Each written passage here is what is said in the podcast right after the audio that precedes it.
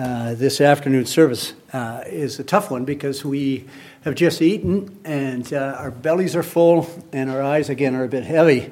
And I think again after that meal, oh, they're probably a little heavier than usual, especially again with all that soups and all those chilies and uh, those good desserts and everything else like that. But we're going to try and stay awake. Um, Wyatt has already told me he's not going to fall asleep because he's had some coffee today, and so he's all set. And so we're really excited about that. So we praise the Lord for His goodness and praise the Lord for His greatness. And this really is an exciting passage of Scripture. You know, when you come to John chapter 15, I think, again, if you haven't been a believer Lord Jesus Christ and you've been saved again for a while, you're familiar with this passage of Scripture. You know, it talks about Jesus Christ being the vine and we are the uh, branches.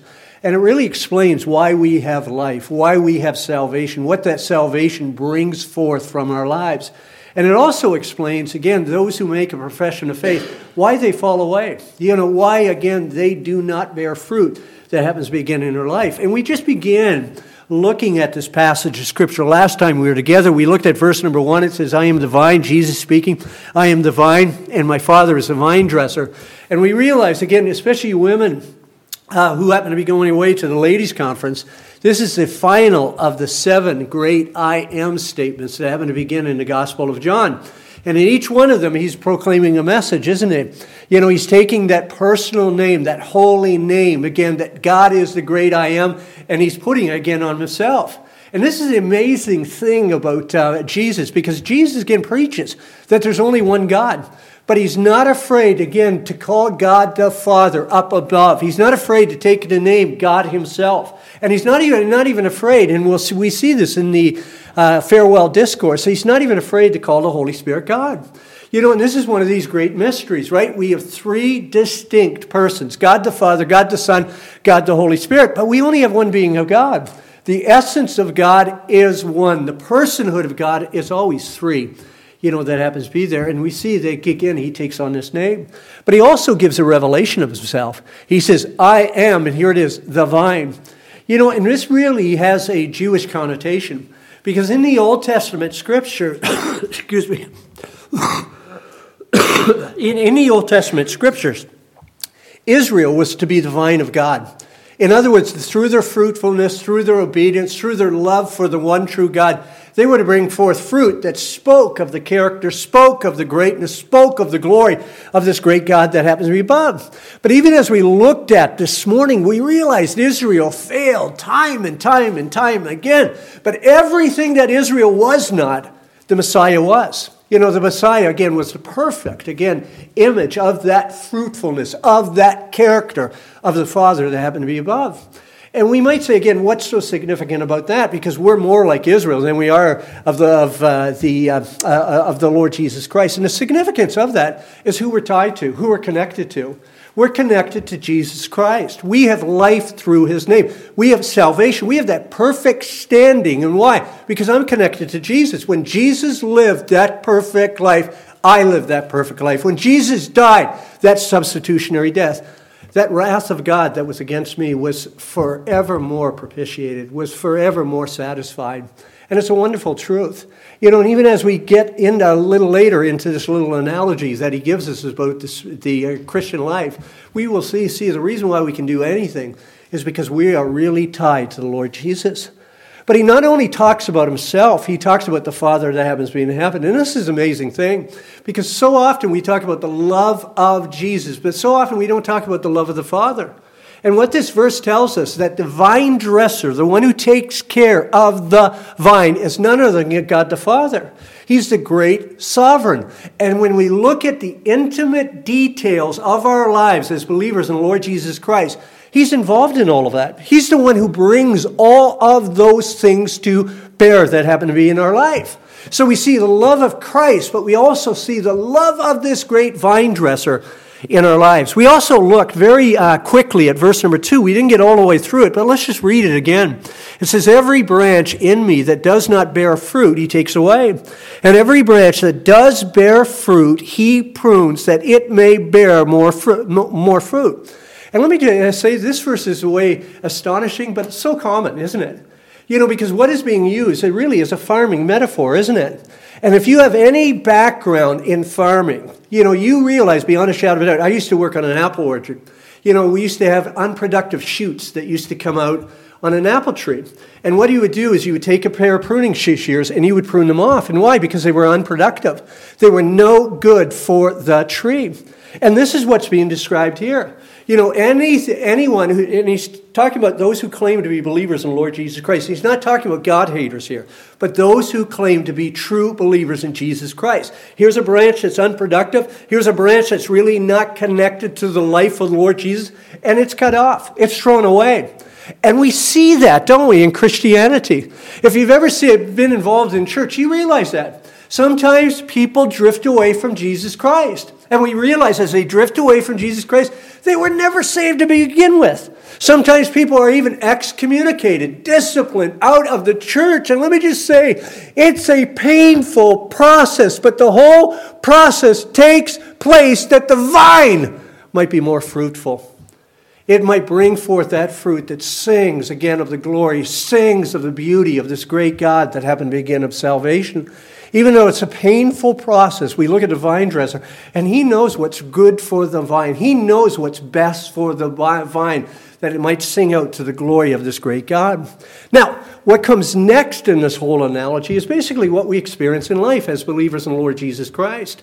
You know, we talked a lot about this even at lunch that Tim uh, mentioned.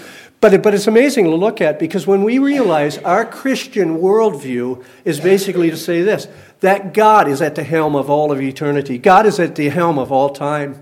In other words, the events that come into our life, whether it happens to be globally, whether it happens to be in our communities, whether it happens to be personally, are by the hand of God. He's absolutely sovereign. And that worldview is so different from the world that happens to be around us because they say this world is governed by chance. It's governed by dumb luck. Sometimes things come in your life and they happen to be pleasing. Sometimes they come into your life and they happen to be disastrous.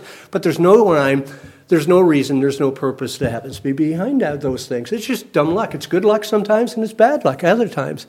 But we as believers, and we say this unapologetically, from the smallest events that take place in our life to the greatest events that take place in our life, to the most hurtful and the most harmful events that come in our life and the most great blessings that come in our life, we realize that God is the sovereign one. God is the one who controls every single, single event. And we preach that and we teach that unapologetically. And here's the amazing thing about the scriptures. The scriptures proclaim God's absolute sovereignty over everything unapologetically very clearly. In fact, again, we even read, and this is what God says of himself in Isaiah chapter 46 and verse number 10. He says, declaring the end from the beginning and from ancient times things have not yet done. And a lot of people stop right there and say, well, yeah, God's omniscient. He knows what's going to happen in the future. But here's the question you have to ask yourself why does God know what's going to happen in the future? And and he tells us, saying, listen what he says, My counsel shall stand, and I will accomplish all my purpose. In other words, everything that I planned will come to pass. And why? Because He's absolutely sovereign over all the events, everything that happens in our world, everything that happens in our life. And the Word of God, and we ourselves as believers, again, uh, proclaim that unapologetically. Now, a lot of people are embarrassed by it. A lot of people, again, fight against that. And the reason why is because a lot of harmful things happen in our world you know, things that we cannot explain. And one of the things we have to come back to is we have to remember that we're not God. You know, none of us are God, are we? You know, His ways are beyond us. His ways are higher than ours, aren't they? You know, one of the things the Scripture tells us, He's absolutely sovereign, but He's absolutely good. And what we're called to do through all of the events of life, and we're called to trust Him. But saying all of that, I want us to realize, beyond a shadow of a doubt, that God again does let us into some of the things, some of the reasons why these hardships, why these difficulties, why these trials come into our life. You know, and I love these kind of passages of Scripture because they really prepare us for living in this fallen world. They really prepare us that we might uh, uh, uh, use the things that come into our lives for the glory of God and see Him in all these things. So, what I want us to do is I want us to look at verses 2, the rest of verse number 2, into verse number three, and I want us to see a couple things that I hope will help us, you know, through all of the trials of life to realize and see God in all of these events, but also live for His glory. And the first one thing that I want us to see is I want us to see the purpose of God in all the trials that happen to be of our life. And let's just read verse number two again. It says, Every, every branch in me that does not bear fruit, he takes away. And he's talking about the false believers that happen to be there right there. But listen what he says next. Every branch that does bear fruit, he prunes. And this is why, that it may bear more fruit. And so it's amazing, isn't it? Because we have a unique way as believers in Jesus Christ of looking at trials in our lives. Isn't it? We see that there is a God. There's a God orientation. There's a God, again, uh, drift towards our interpretation, if I can put it that way, towards the way that we look at trials. In fact, the Word of God commands something absolutely amazing that we're to do in the midst of our trials. And you know what it is? You know what it is? It's this, is that we are to rejoice in our trials. Isn't that amazing? You know, it's, it's, it's incredible. Now, think about it because it's difficult, isn't it? You know, and God commands us over and over. We see this in Romans chapter 5 and verse number 3. Not only that, but we rejoice in our suffering, knowing that suffering produces endurance. You know, James says it in a form of a command. In James chapter 1 and verse number 2, he says, Count it all joy, my brothers, when you meet trials of various kinds. And 1 Peter chapter 1 and verse number 6 says this, In this you rejoice, though now for a little while, if necessary, you have been grieved by various different trials. Now think about it. If something's repeated over and over in the Word of God, it's telling us a message, isn't it? It's telling us to take notice that this is important, isn't it? So when we look at this whole idea that we're to rejoice, right? We're to be, again, directing our hearts and our lives towards God in rejoicing in Him in the midst of these trials that happen to be in our life. It's telling us it's important. And it's important for a couple of reasons. And one of the reasons why it's important, when you look at the trials that happen to be again in your life, it is not normal to rejoice, is it? Is it? Am I the only one here? You know, is it normal? And I don't think it is, is it? You know, I can't believe that. Ugh, this always happens to me, Ugh, right? Right? We realize that it is not normal. You know, think of the things that you're going through right now. The things that you're going through right now. Ask yourself, am I rejoicing in them? Am I praising God that I'm going through these trials right now. You know, and here's my whole point. The reason why it's commanded over and over and over again is because this is not normal for us to do. But the reason why it's commanded over and over again and it tells us to rejoice in our trials, rejoice in our trials, rejoice in our trials, because right after that, in all of those passages of scriptures, he gives us that there's purpose for our trials. You know, our trials, again, are not just dumb they're not just happenstance. They're, it's not that there's no purpose behind it. But we realize it's a purpose, right? Sometimes it's to create perseverance in us. Sometimes it's to change our character. Sometimes it's to direct our hope upon this great God. But we realize in all of these trials that God's up to our good and His glory. He wants to fashion us and mold us in the image of the Lord Jesus Christ. And God never wastes the adversity and the trials that we go through in our lives. And we often, again, say this principle, and I think it needs to be said again, time and time again, because, again, we many times don't operate, we don't function this, this way. And it's basically this God will send us through things that we would never choose to go through in our life to bring change that would never come unless we went through those trials. And isn't that true? You know, because you can see this again at the end of verse number two, because he's really explaining how, how, how the lives of those who happen to be believers become productive through suffering. You know, he, again, he tells us about the unbeliever. Every branch in, in, me that does not bear fruit, he takes away. But every branch that does bear fruit, there's the sign of a true believer. Sign of a true believer is his life has changed and his life is changing. But it goes on right after that it says, bear fruit, he prunes, that it may bear, here it is, more fruit. Think about it. We mentioned it just in passing this morning, but the. Uh, parable of four soils in, in Matthew chapter 13. We realize the first soil, again, is that hardened soil. There's no penetration, again, of the Word of God. But we see in the next three, three uh, soils that there is penetration in the Word of God. But two prove to be faulty, right? They don't, they, they don't endure. And they prove to be faulty. People go after the things and the care and the deceits that happen to begin of the world. And, and we realize some, again, depart because of the opposition. Right? And we realize that. But have you ever known this? The seed that's planted in the good soil goes through the same adversity of the other ones. It's the same weather conditions. It's the same heat. It's the same storms that come over this good soil that happen to be right there, the seed that happens to be in the good soil. But the same adversity is planned by God for the, right? It exposes that they are false believers over here. But these same adversities that come over the life of the true believer, what it does is it produces more fruit. It produces again this pruning. It produces again this change that happens to come over us. And it's incredible, again, because we see God's love through these difficulties. And we also see the validity of our salvation. And notice what he says about these living branches, because he says this about this pruning process.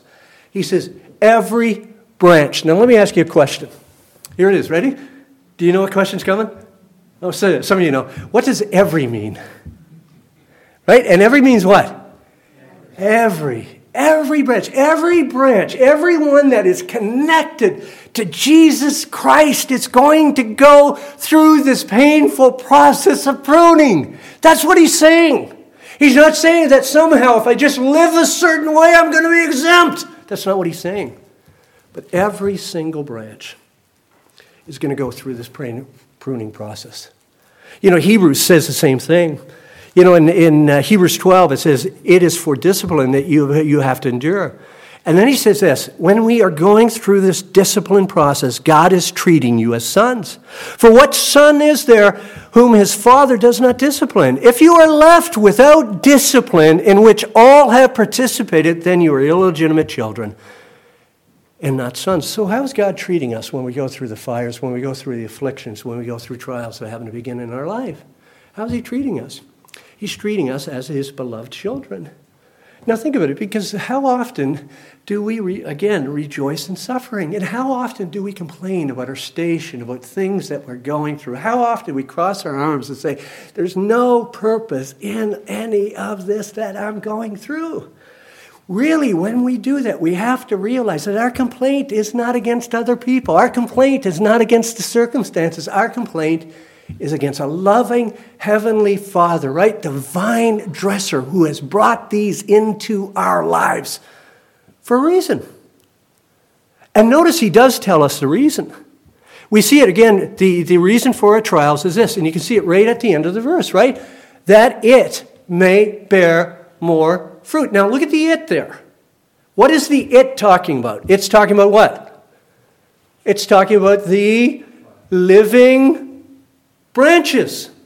It's talking about if you happen to be connected to Jesus Christ, it's talking about you and me, right? Here it is. The reason why God sends us through, the reason why we go through this whole pruning process is to make us more fruitful. Have you ever thought about that? I'm always amazed at it. I'm a little hot. I'm going to take off my sweater. I hope you don't mind.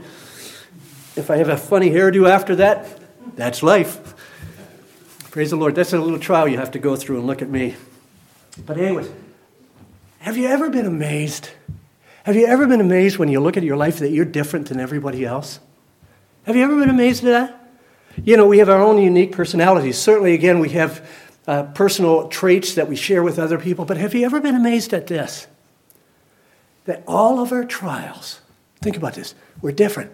All of our trials are different in our they all have the main categories, right? They might be family, they might be physical, they might be emotional, they might be spiritual problems, but eh, they're all under the main categories. But there's a hodgepodge of trials that happen to be belonging to us that are different than every person. And you know why? Because my heavenly vine dresser, my heavenly Father, is involved in my life to make me more fruitful in Jesus Christ. And how he does that, and I want us to get this, how he does it. He will bring trials that happen to be in our life to reveal things that happen to be in my heart that I would not see unless I went through the trial. Isn't it true? Right? I would never know how impatient I am until I come to a red light and I'm in a rush. I never know how impatient I am when I have a meeting and somebody's late. Right? I would never know how unloving and how unforgiving I am unless somebody sinned against me. And it's so difficult to really forgive them, to love them. You know, we, we often say this if, if, if you happen to be again in a family, you know something about your spouse. You know about your spouse is a sinner. And if you happen to have your children, you know this about your children. Your children happen to be sinners. You know, and they sin against you, don't they? But here's the thing that you have to realize you're put into those situations primarily. Yeah, yeah, we want to help them, we want to help them, we want to help them. But you're put in those situations that God might show you your heart, your unforgiveness, your impatience, your anger, your frustration. And you would never recognize that that has always existed in your heart unless God sent you through those afflictions that happen to be in your life. Paul David Tripp used to, used to quip that when you're angry at somebody, and when you say something like this, you, you give an apology because you blurted out something you, didn't, you shouldn't have blurted out. He says, We always say something like this. He says, I'm sorry. I said that. I really didn't mean that. And he says, What we ought to say is basically this I am sorry that I said, I'm sorry I said what I said, what I really meant in my heart. And he's absolutely right, isn't he? Because out of the overflow of the heart, the mouth speaks. And many times God sends us through this painful process of pruning, this painful process of exposure that we might see in our hearts. But here's the question. You know, as we look at our hearts, are we involved in this cultivation process? You know, that God is bringing us in, looking at our hearts, looking at our sin that happen to be in our life. Because remember this afflictions, Trials in our life is not a sign that God is not involved or we're somehow being chastened by Him or somehow He's angry at us. It's a sign that we're being loved by God, a sign that we're being loved by our Heavenly Father and truly wants the best for us, and that is more fruitfulness that happens to begin in our life. So we see this, right? We see that there's a purpose for all of these things that happen to be in our life. But I want us to look at the resource that God uses to truly change us into the image of the Lord Jesus Christ. And you see this in verse number three, because look at what verse number three says. He says, Already you are clean because of the word that I have spoken to you. One of the things that I've been absolutely amazed at through this this farewell discourse of the Lord Jesus Christ is the character of Christ. I mean, he, he, think about it, because he's in the weakness of human flesh, and yet he's without sin. And think of all the pressure upon him again right now because he knows in just hours he's going to be arrested. He knows what's going to happen that night. He knows what's going to happen the next day. He knows the wrath of God is going to come upon him. And here he tenderly and lovingly cares for his disciples and gives them these, nece- these necessary truths because he knows that they're going to go through dark days and they're going to need these truths. And I think a lot of times what we have to ask ourselves in the humanity of Christ, looking at his humanity, where did he get that encouragement? Where did he get that moral strength? Where did he get it? Well, Hebrews gives us a little clue in Hebrews chapter 12 and verse number 2. It tells us looking to Jesus, the founder and perfecter of our faith. And then it says this about Christ, who for the joy that was set before him, listen to what he says, endured the cross, despising the shame, and is seated at the right hand of the throne of God. So think about again what this is saying. He is able to endure the cross. Why? Because of the joy set before him. He knows beyond a shadow of a doubt that death will not be the final um, answer, that he realizes beyond a shadow of a doubt he will rise. He will be exalted to the Father's right hand. But not only that, but a plethora of sinners are going to trust in him They're going to be clothed in that white linen. They're going to be clothed in his blood. They're going to be, again, have that perfect standing in Christ forevermore. And he realizes the fruit that's going to come through that is not only going to magnify him, but glorify his Father that happened to be in heaven. Now, here's the question. Think about it, because he endured the cross for the joy set before him. Where did he get that knowledge as a perfect man? You know, and I think a lot of times we think Jesus is a little baby. You know, he's got all knowledge. He's there staring up at Mary and he knows everything that's going on and he's all, all these things. He had to come and he had to live like a man. He had to think like a man. You know, he had to go through all the trials that happen to be again of a man and yet without sin. And certainly, again, he was in perfect communion with his Father that happened to be above, and there was direct revelation that was given to him as a perfect and great prophet.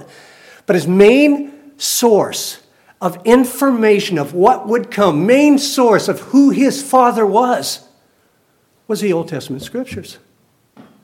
And you can imagine how he devoured them and read them.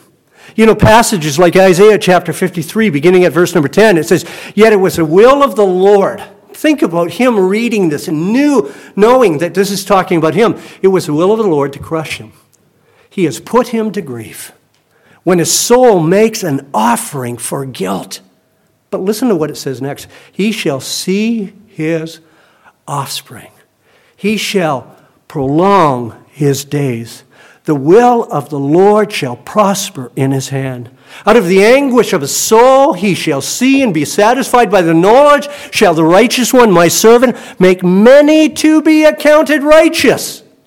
And he shall bear the iniquities of, he shall bear their iniquities.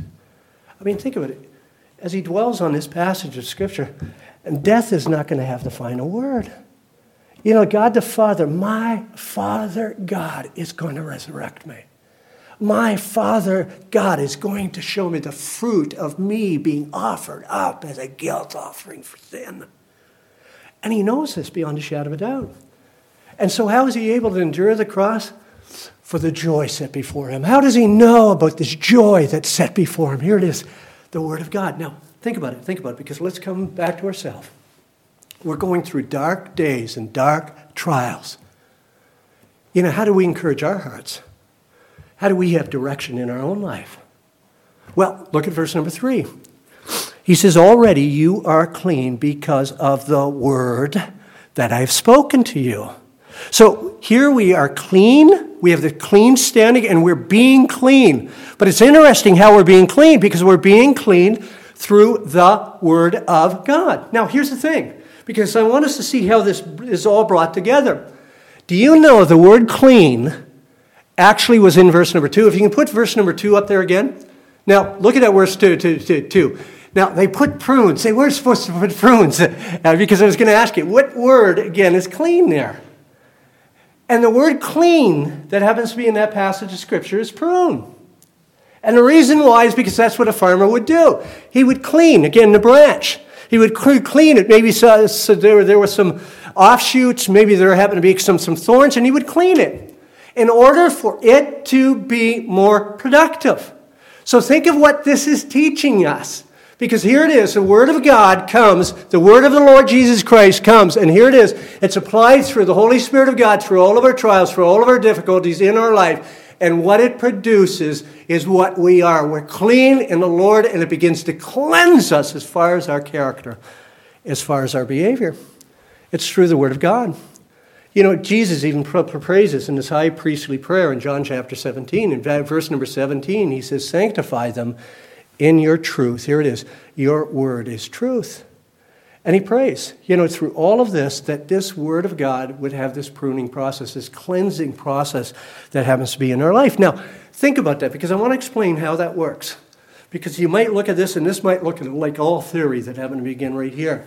And let me explain how it works because so often when we're going through trials, when we're going through difficulties, something comes out of us, and we basically say, That wasn't us. Right? That wasn't us. I am not like that. You know, and all of us are interpreters of life. All of us are trying to find a reason why we said, why we did, why we acted the way that we acted. You know, we want to blame our bodies. I was just tired at that time. I shouldn't have said that. We want to blame other people. You make me so mad. You make me so angry. You wouldn't forgive them if they did this to you. We want to blame our circumstances. If you were in that situation, you would have done the same thing. You would have responded the same way. We want to make blame our makeup. You know, it's just the way I am. You know, you either accept me or, or, or don't. And we're all blame shifters. You know, the reason why I cannot love my wife is because of who my wife is. The reason why I can't respect my husband is because of who my husband is. The reason why I can't love my parents is because of who my parents are. The reason why I can't be a good father is look at my children. The reason why I can't be a loving mother is look at my children. And we're always looking at something that happens to be outside of us. That's the interpretation we give in life, isn't it? But what does the Word of God do? Well, listen to what it does in Hebrews 4. In Hebrews 4, it says, For the Word of God is living and active, right? It's just not words on a page, but it's living and active. And this is what it does sharper than any two edged sword, piercing to the divide, to division of soul and spirit, of the joints and marrow and this is what it does when it pierces us, when it cuts us open. And discerning the thoughts and intentions of the, there's that word again. We've been seeing that word a lot on Wednesday evening. We've been seeing that word a lot again on Sunday morning, haven't we? Discerner of what? The heart. Heart's desperately wicked. Who can know it? God can know it. God can show us again the true things that happen to be again there. And no creature is hidden from, from his sight, but all are naked and exposed to the eyes of him to whom we must give an account. So the scriptures, again, rightly interpret our lives. They cut us open. They show, again, all the excuses that happen to be, again, right here. Now, let me just give you an example of how this all works. You know, this is an example, again, that I think is true of all of our lives. And that is, we all have trouble forgiving, don't we? You know, if you live with somebody near you, you know beyond a shadow of a doubt that they're sinners. In fact, the best relationships that we have is a sinner living with a sinner, and it has to have in that relationship, if it's going to be meaningful, it has to have forgiveness. But we also realize this that some things are harder to forgive than other things, aren't they?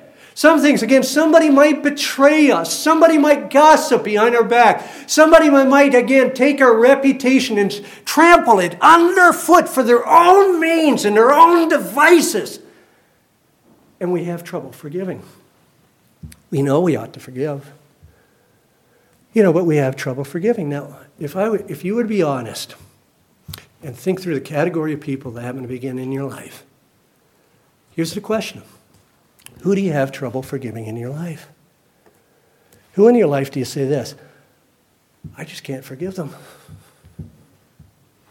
Really, really, the answer is I won't forgive them. But we think the obstacle, and, and I'm asked this question as a pastor all the time how do I get by what they've done? How do I forgive? Right? And, and we're looking, it's just too big, it's just too monumental. It's just too hurtful. Every time I look at them, I see this hurt. I just, I just can't get over it. How do we get over it? Well, do you remember in Matthew chapter 18? Peter was real spiritual because he asked the question, Lord, how, how many times do we forgive a person? Right? And the rabbinic, rabbinic um, tradition was to forgive a person for the same infraction six times. And then after that, you could hold a grudge against them. But Peter went even higher because he was super holy. He said, Seven times? And remember Jesus' response? Do you remember? Seven times 70. And it wasn't 490, it was basically this it's an innumerable amount. You know, when somebody does these infractions against us, let me say beyond a shadow of a doubt, what we're called is to forgive them and forgive them and forgive them. And it's fine to say that. But then he gives us a parable. And the parable is called the unforgiving servant. You remember it? Because it really stings. You know, there's this servant who comes, you know, the king is, is bringing in all those, again, who owe him uh, debits, who owe him money, who owe him various different things. And, and he brings a servant in who owns 10,000 talents. And I don't know how to describe that, that, much, money, that much money. The closest I could come to it is, is billions upon billions upon billions, maybe hundreds of billions of dollars. You know, and if we would have heard the debt read out, our mouths would have dropped open. We would have been astonished, and we would have even said, How can somebody owe that much money? How can somebody squander that much of a fortune? We would have just been amazed at that. But we would have been amazed even at what came next. Because the king, here in an act of mercy, says the debt is forgiven. He writes it all off. And we're amazed. We're amazed at the love of this king. We're amazed at his forgiveness. We're amazed at his generosity in all of this. And then the servant goes out and he finds another servant who owes him, who owes him a hundred denarii. And remember, these sins hurt. This is a hundred days' wages. This is a lot of money, but nothing compared to what happens to begin over here. But it's still a hurtful infraction. And he demands payment and he begins to choke him. And the other servant again asks for time, asks for time, asks for time. And he says no, and he throws him in a debtor prison. In a debtor prison, you, you, you, you earn so little that you will never be able to pay off the debt. And the other fellow servants hear this and they just can't believe what they're seeing. After he's been forgiven this enormous debt, that they go back and tell the king. And the king takes that unforgiving servant and he throws him into prison. And then he says in Matthew chapter 18, verse number 35, Christ wraps it up and he says, So also my heavenly Father will do to every one of you if you do not forgive your brother. Here it is again, from your heart. And what's the message? The message is, I'm that servant. I'm that servant who owed 10,000 talents. And you know why? It's because every single sin I ever committed in my life and I will ever commit in my life is first and foremost done against God. And think of it, think of it this way because anyone who has sinned against me, no matter how grievous, I have sinned more against my God than anybody who has ever sinned against me. And when you realize that, how do I ever get by this? By seeing the enormity of the forgiveness that God has granted me. And all of a sudden, my heart is pricked, it's touched, it's willing to forgive. And it's not because the person is worthy of that forgiveness, it's because I realize I am unworthy of this forgiveness. And here it is again. How do I ever get to that point? And how I get to that point is this God will send me through things I would never choose to go through. He would, uh, he would even ordain people, even though He is not culpable for the sin. He will ordain people that will sin against me, do these horrendous things that happen to begin in my life, to put me in a position that I might see the exhaustive forgiveness of Christ in my own life. And that character of Christ through the Word of God might be molded into my life. That I would be changed right from the heart, from the inside out. So let me end with a couple challenges. And one is, again, the type of preaching we want and the type of preaching we need. You know, we need, again, just not a few moral lessons. We need, again, not just, again, being taught the facts of these are the things of God. But what we need to do is see the message in the scripture and see how it intersects with our life, our hearts.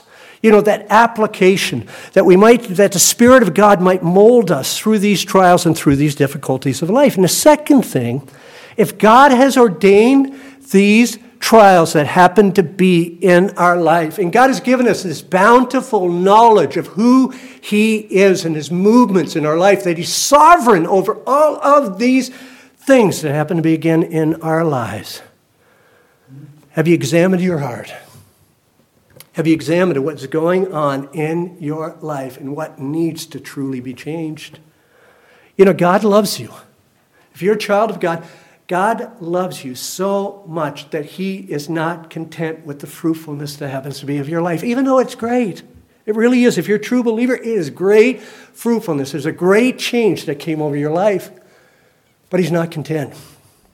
He loves you so much that He will send you through things that you will never go through, that through the Holy Spirit and His Word, that you might be changed into that blessed image of the Lord Jesus Christ. Let's seek Him. Let's seek His Word and seek that Word again to be applied through our lives that we might be changed into that blessed image of the Lord Jesus Christ as His vine, that we might reflect Him and glorify Him. Let's bow our hearts in a moment of prayer. Oh, God. I thank you so much for your goodness. Lord, and I thank you that as we look at the world that happens to be around us, and we even look at our own individual lives and the trials and difficulties that we go through, God, it's so easy to have a worldview that does not include you, that does not include what you have revealed to us in your word. Lord, that we can look at our problems, we can look at our difficulties, we can look at our suffering, we can look at our hardship, uh, our heartaches, and not see you and not see that you're sovereign in all of this. And Lord, these trials are not a sign that you're disappointed with us. It's not a sign that you've given up on us. It's not a sign that you are against us, but Lord, you are for us.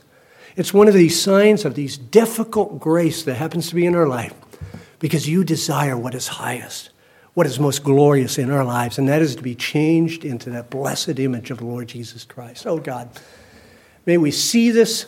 May we be involved in this cultivation, this cultivation that you're doing in our lives. We thank you so much. Just be with us now as we're dismissed. We ask these things in Christ's name. Amen. Brother.